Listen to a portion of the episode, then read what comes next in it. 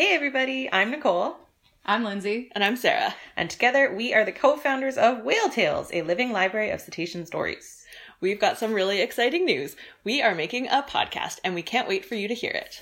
Every month, on the last Wednesday of the month, we will release an episode packed full of topical discussion, fun flipper facts, innovative and easy ways to help the ocean in your life, and of course, at least one whale, dolphin, or porpoise story from our collection. If you love whales, you're gonna love the Whale Tales podcast. Look for it to swim into your stream on April 24th. You'll be able to su- subscribe by searching for Whale Tales Podcast on your favorite podcast app. And of course, if you have a story about a cetacean that you've seen in the wild, you can share it at whale-tales.org.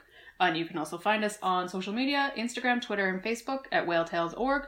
And you can find the podcast by searching the hashtag Whale Tales Podcast. That's T A L E S. Very important. Yes. Thanks very much, everybody, and have a whaley great day.